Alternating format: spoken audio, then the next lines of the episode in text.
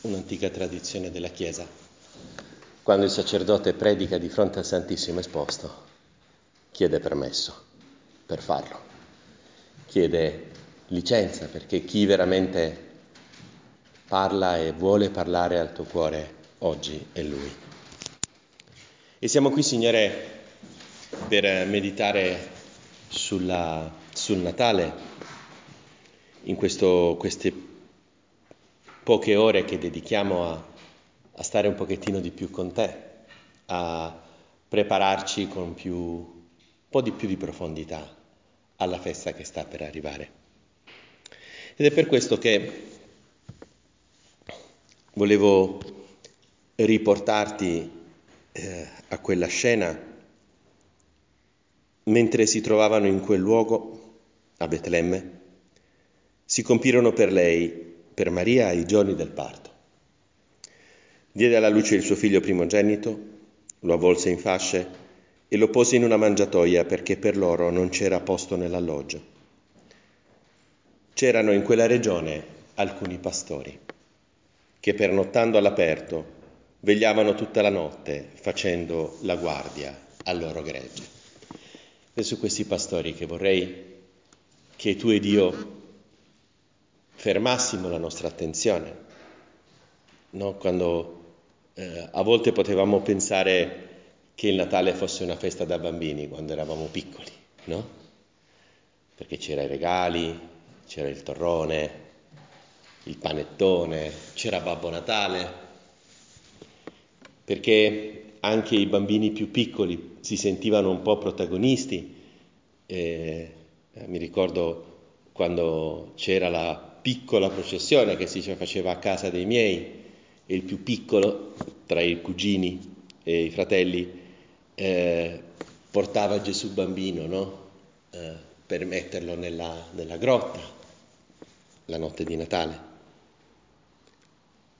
Invece, Signore, più andiamo avanti e più ci rendiamo conto di quanto è importante ed è dolce questa festa per ciascuno di noi. Più cresciamo e più il Natale diventa la nostra festa, una festa di cui, Signore, sentiamo proprio il bisogno. E un modo per entrare in questa scena è provare a immaginare questi pastori. San Luca nel suo Vangelo dice soltanto questa frase che però è piena di particolari. C'erano in quella regione alcuni pastori che pernottando all'aperto vegliavano tutta la notte facendo la guardia al loro gregge. Pernottano all'aperto, quindi evidentemente non erano pastori di Betlemme. Erano pastori che erano lì di passaggio, probabilmente cercavano di portare il gregge verso nuovi pascoli, verso pascoli più abbondanti, o erano al ritorno da una transumanza realizzata con le greggi. Non erano di Betlemme perché sennò non avrebbero dormito alla diaccia, non avrebbero pernottato all'aperto. Quindi erano persone che passavano di lì, persone in viaggio, persone che stavano facendo un percorso e che non immaginavano minimamente di trovarsi quella notte nel posto più importante della terra, dove per la prima volta Dio ha pianto. Per la prima volta Dio ha guardato questo mondo con occhi di uomo, in Gesù, dove per la prima volta Dio è stato baciato. Non era mai successo. Nella storia, cioè da sempre, anche prima della creazione del mondo, non era mai successo che Dio ricevesse un bacio. La prima volta è successa quella notte, e quei pastori che erano gente appunto di passaggio, gente che non immaginava neppure, e si trovano proprio nel posto giusto, nella notte giusta. Ma loro non lo sapevano, sentivano soltanto un freddo pazzesco e la scomodità di stare lontani da casa. Uomini infreddoliti, stanchi, perché dice San Luca che vegliavano tutta la notte, certo, non avendo l'ovile che avevano probabilmente nella loro casa dove abitavano, dove vivevano, un recinto di protezione che potesse proteggere diciamo dagli attacchi delle fiere, degli animali predatori, il gregge. È chiaro che dovevano vegliare, dovevano stare svegli tutta la notte. Forse si davano dei turni, vegliavano tutta la notte. Uomini stanchi, uomini pieni di paura, pieni di incertezza, che avevano una consapevolezza evidente della loro vulnerabilità, esposti come erano, ripeto, in un luogo senza protezione, no? Quando andrai in Terra Santa e vedrai il campo dei pastori, no? Il luogo dove la tradizione dice che pernottavano i pastori.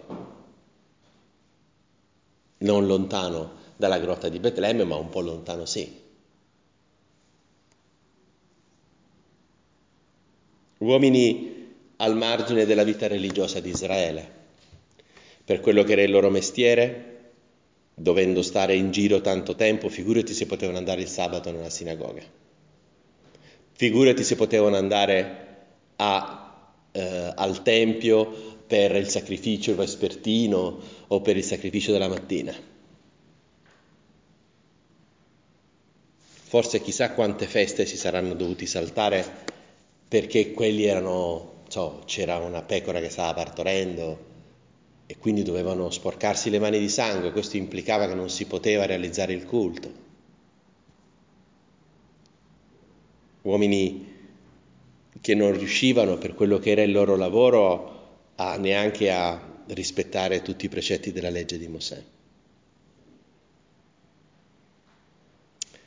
Fratelli nostri, questi pastori. Anche noi siamo in viaggio. Siamo in viaggio in un percorso che non abbiamo mai fatto.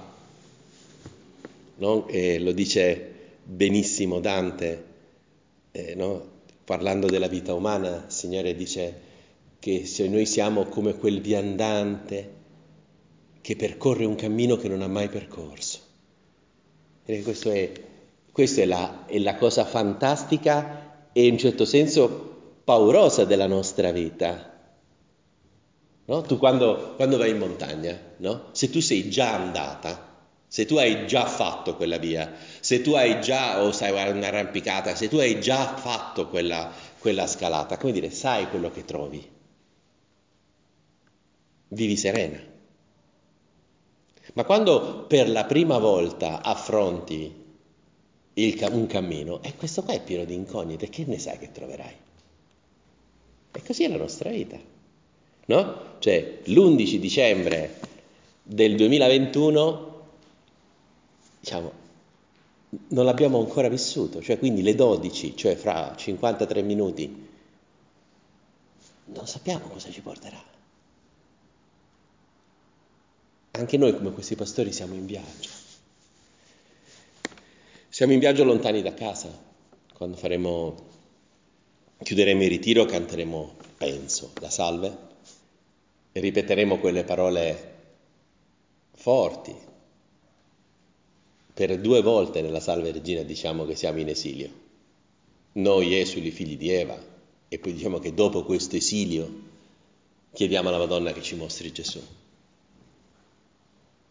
È vero, anche noi come questi pastori siamo lontani da casa, Signore, se per casa si intende essere tra 4 mura di amore che non possono mai venir meno, e questo sarà soltanto in cielo, sorella mia.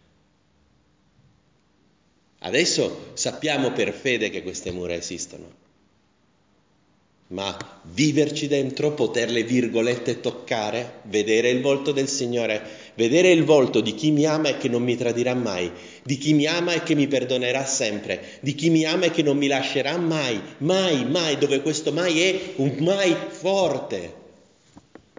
Non il mai fino a che morte non ci separi, perché vuol dire che già in un momento me lascerà, o lo lascerò io, dipende da chi muore prima. Ma soltanto casa nostra la casa, cioè dove per casa si intende dove possiamo finalmente metterci le pantofole, dove possiamo finalmente riposare, dove siamo arrivati, che è quello che desideriamo, Signore, casa, vera casa. E quella, sorella mia, finché non arriveremo in cielo, non ci starà. Questo te lo dico perché tu non ti spaventi quando senti il peso dell'esilio. Perché siamo esuli, figli di Eva. Amiamo questo mondo appassionatamente, Lo amiamo questo mondo. Ma questo mondo non è casa. Casa è un'altra roba. Quindi non ti devi spaventare. Quindi non è che hai sbagliato marito, non è che hai sbagliato fidanzato, non è che sei stata sfortunata con i figli, sfortunato con i genitori, no, è l'esilio, fratello mia, è l'esilio che a volte assume sui modi del marito, a volte il fatto che non studiano i figli, a volte che la mamma sta male, a volte che ci sono i fratelli con cui si litiga, ok, ma che esilio? Esuli, figli di Eva, come questi pastori. No, sai, c'è un racconto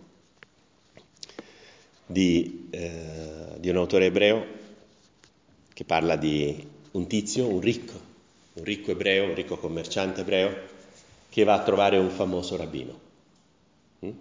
E di passaggio questo commerciante è in viaggio e chiede di essere ricevuto da questo rabbino famoso per i suoi commenti alla Sacra Scrittura. Va e trova una casa però completamente brutta, con i muri scalcinati, i mobili vecchi, le sedie rotte, molto povero, tutto molto povero. Allora le dice, ma Rabbi, ma perché? Cioè non si può vivere in un ambiente del genere. Il vecchio Rabbi dice, sì, vedo da come sei vestito che invece tu sei benestante, però hai qui la tua casa, hai qui i tuoi greggi, hai qui il tuo guardaroba. Dice, ma no, fece il commerciante, chiaramente no, sono in viaggio. E il rabbino disse, anch'io. Questo non è una scusa per avere la casa tenuta male, Okay. Però attenta, sorella mia, quando senti il morso dell'esilio, non ti preoccupare, cioè non è che sei tu sfortunata, sbagliata, che chissà, mannaggia, mi avessi sposato un altro. No, non è quello. È che è l'esilio. Siamo esuli, figli di Eva. Un'altra cosa che sempre sull'esilio mi piace raccontare è quando ti ricordi Dante nel Purgatorio, c'è un'anima del Purgatorio che gli preannuncia che andrà in esilio. E gli dice, per dire questo, vedrai quanto sa di sale l'altrui pane. È che per un toscano andare in esilio e mangiare il pane salato, visto che non mangiano pane senza sale in Toscana, quindi vedrai quanto sa di sale l'altrui pane, dover mangiare il pane di altri, quanto sa di sale. E questi pastori sono come noi, e in questo esilio siamo infreddoliti. Perché l'amore, per quanto grande, per quanto il grande amore che puoi avere, non ti riscalda mai fino in fondo. Sì, possono esserci momenti in cui ti sembra che veramente, no? Quei momenti di eternità che l'amore concede, ma sono momenti, poi per il resto, tanto freddo.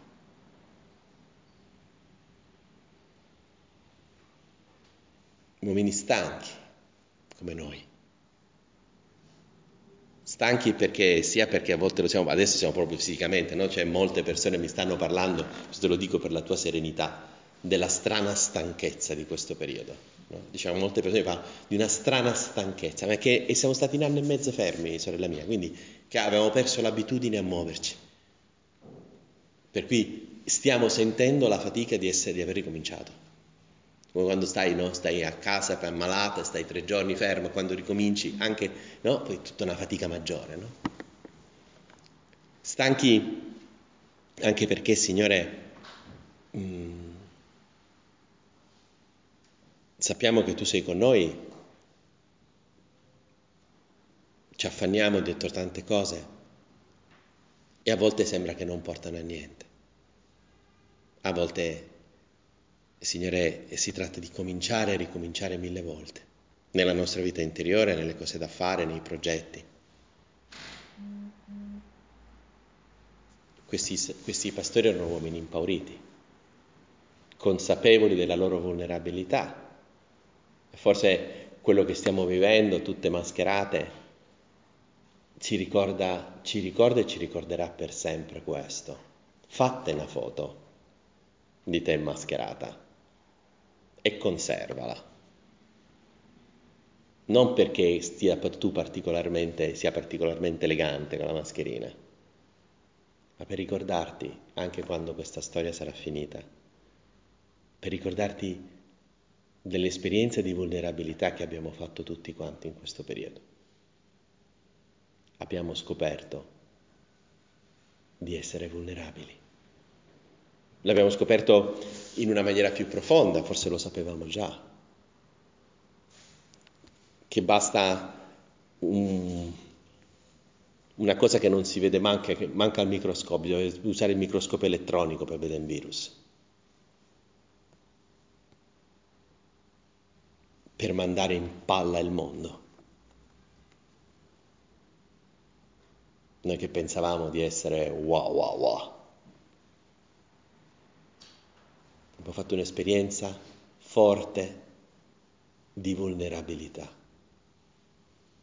che ci ha un po' impaurito, Signore, sul futuro, come questi uomini, e che siamo di fronte al nostro futuro, a delle scelte che dobbiamo fare, delle decisioni che dobbiamo prendere. Non siete più ragazzine liceali, che forse l'unica decisione che devono prendersi è comprare che tipo di sneakers comprare, no? O se il maglioncino deve essere celeste o rosa o fucsia o bordeaux o quello che sia. Tu sai benissimo che adesso ti trovi di fronte a delle scelte che sai che impatteranno sulla vita tua e la vita delle persone amate in maniera forte. Signore, non sapendo come ha il mio futuro, e mi trovo di fronte con un po' di paura a tutto questo. Tu vedi che siamo esattamente come i pastori di Betlemme. Perciò ci commuove quella scena, perciò il presepe, se ti fermi, ti attira, perché quelli sono fratelli, sono sorelle, gente come noi, gente che percepisce tutto il mestiere di vivere, per dirla con un figlio di questa terra fantastico che è Cesare Pavese, il mestiere di vivere. Il mestiere di vivere.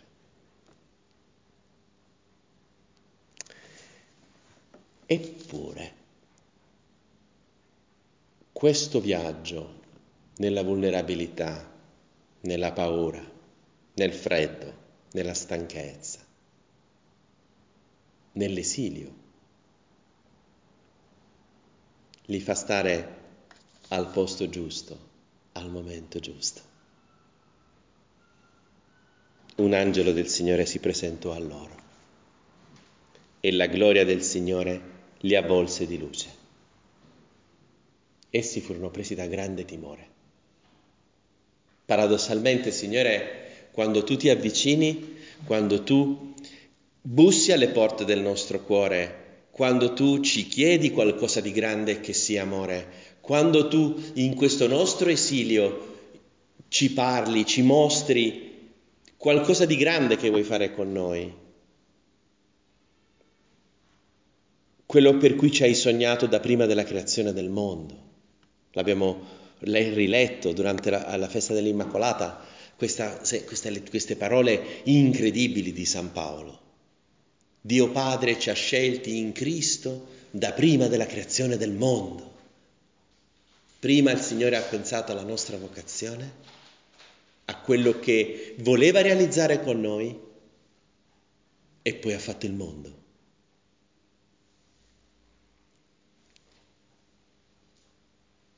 come se fosse il palcoscenico dove avremmo dovuto vivere la nostra vocazione. Quindi prima pensate alla nostra vocazione. Quindi non è, capisci, non è una pezza, cioè non è, è come quando tu, no? Quelle brave cuoche sono così, mi dicono, tu vai, apri il frigorifero e con quello che c'è fai un pranzo meraviglioso. Non funziona così, cioè non è che Dio apre il frigorifero del mondo, vede che c'è e dice vabbè, ok, dobbiamo qua fare la salvezza e prendiamo questa qua, prendiamo questa qua, prendiamo questa qua, prendiamo questa qua. No, lui ha fatto la spesa prima della creazione del mondo per preparare il pranzo che doveva preparare.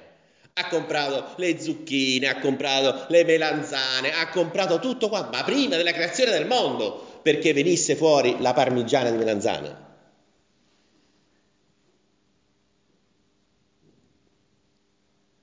Cioè ti ha pensato da prima della creazione del mondo. È il mondo che è stato creato in funzione tua. E questa è la luce di Natale.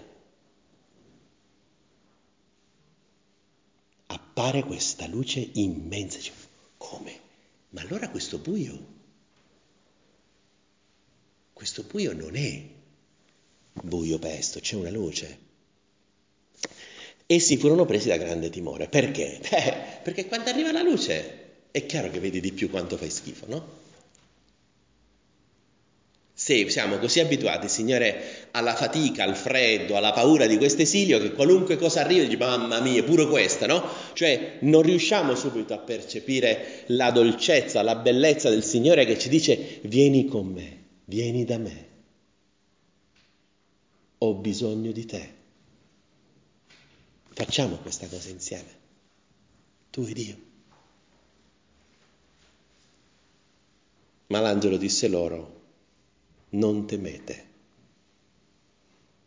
A voi pastori stanchi, a voi pastori infreddoliti, a voi pastori in esilio, a voi pastori che avete paura del futuro, a voi annuncio una grande gioia che sarà di tutto il popolo. Oggi, nella città di Davide, è nato per voi un Salvatore, che è Cristo Signore. In questa notte, in questo esilio, tu, Signore, ti sei fatto esule. Per noi, per venire a salvarci, per venire a dare senso, a dare luce, a dare speranza, a saper illuminare questa notte.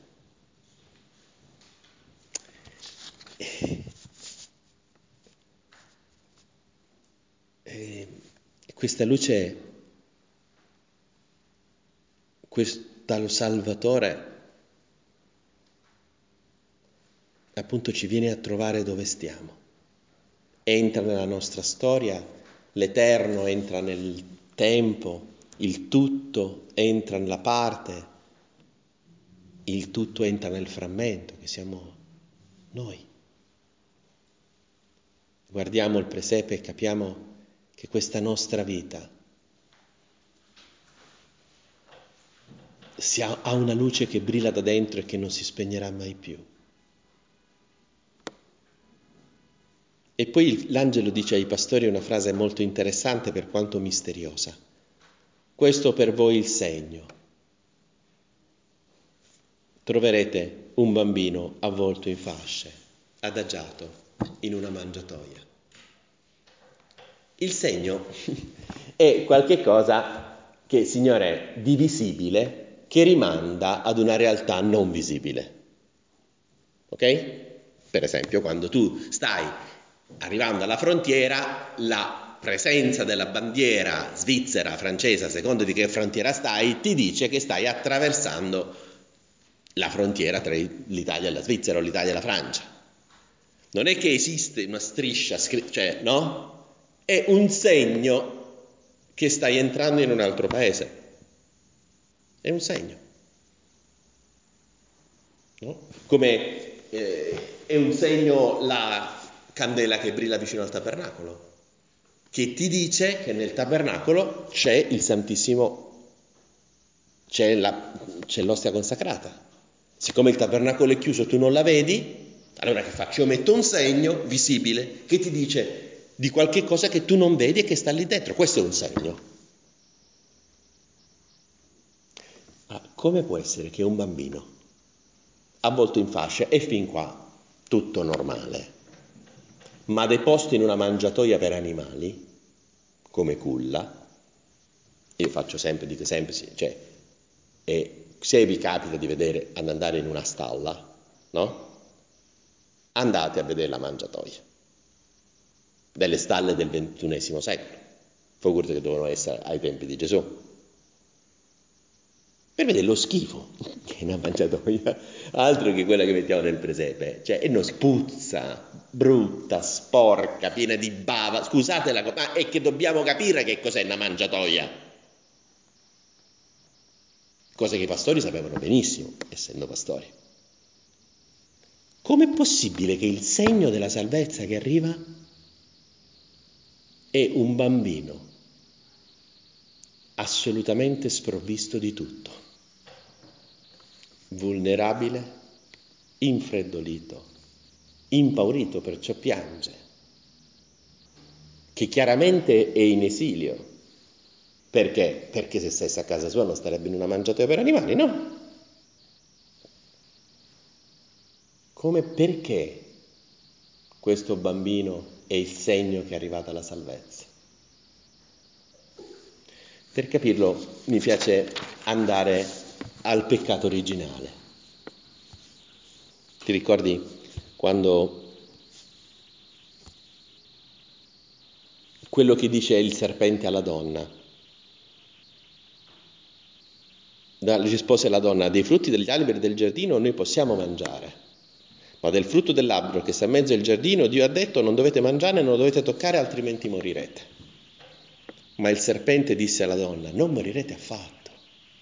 Anzi, Dio sa che il giorno in cui voi ne mangiaste si aprirebbero i vostri occhi e sareste come Dio, conoscendo il bene e il male. Cosa sta dicendo il serpente ad Eva? Sta dicendo che Dio è geloso della sua divinità e che non vuole che l'uomo diventi come lui, diventi partecipe della sua divinità. Che Dio non lo vuole promuovere, lo vuole tenere sottomesso, perciò non vuole che mangi quel frutto. E mangiando dell'albero, del frutto dell'albero della conoscenza del bene e del male, in fondo Adamo ed Eva dicono: è vero. Accettano, accolgono la tentazione, la suggestione del demonio di non fidarsi di Dio, come se Dio fosse un Dio geloso, un Dio attaccato al privilegio della sua divinità. Senti che cosa dice San Paolo ai Filippesi. Abbiate in voi gli stessi sentimenti di Cristo Gesù. Egli, pur essendo nella condizione di Dio, non ritenne un privilegio l'essere come Dio, ma svuotò se stesso, assumendo una condizione di servo e divenendo simile agli uomini. È come se Dio ci dicesse: tu pensi che io sia geloso della mia divinità tanto da non volertene far partecipe? Pensi che sia per questo che ti abbia detto di non mangiare dell'albero della conoscenza del bene e del male? E mo ti faccio vedere io. Io mi spoglio della mia divinità, mi svuoto. Se non l'avesse detto San Paolo, non ci sarebbe stato prete o teologo che avrebbe osato dire una cosa del genere. Ma lo dice San Paolo, e che non sembra. Svuotò, vuol dire soltanto questo, che è kenosen in greco. Svuotò se stesso. Dio, per farti capire, tu Signore, per farci capire che non sei geloso della sua divinità, che non consideri un privilegio da tenere stretto il tuo essere come Dio, la tua condizione di Dio, ti mostri a noi svuotato. Perché? Perché noi ti possiamo trovare senza fatica. E E quindi si trova a Betlemme e contempliamo un Dio che si fa addosso, un Dio che ha bisogno di essere cambiato, un Dio che ha bisogno di essere riscaldato, un Dio che ha bisogno di essere allattato, che ha bisogno di essere abbracciato, che ha bisogno di essere consolato. E qui nell'Eucaristia, Signore, ancora di più, perché l'Eucaristia non frigna.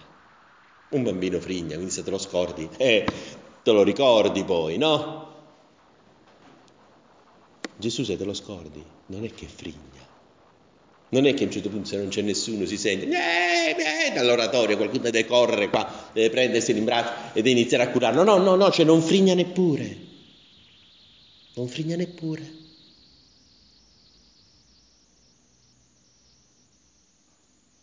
E questa è salvezza, perché Dio ti sta dicendo che per te è disposto a svuotarsi della sua divinità.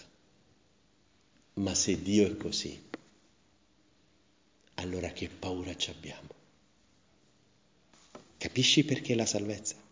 Cioè di fronte a un Dio che si fa bambino, che si fa pezzo di pane, che paura c'hai?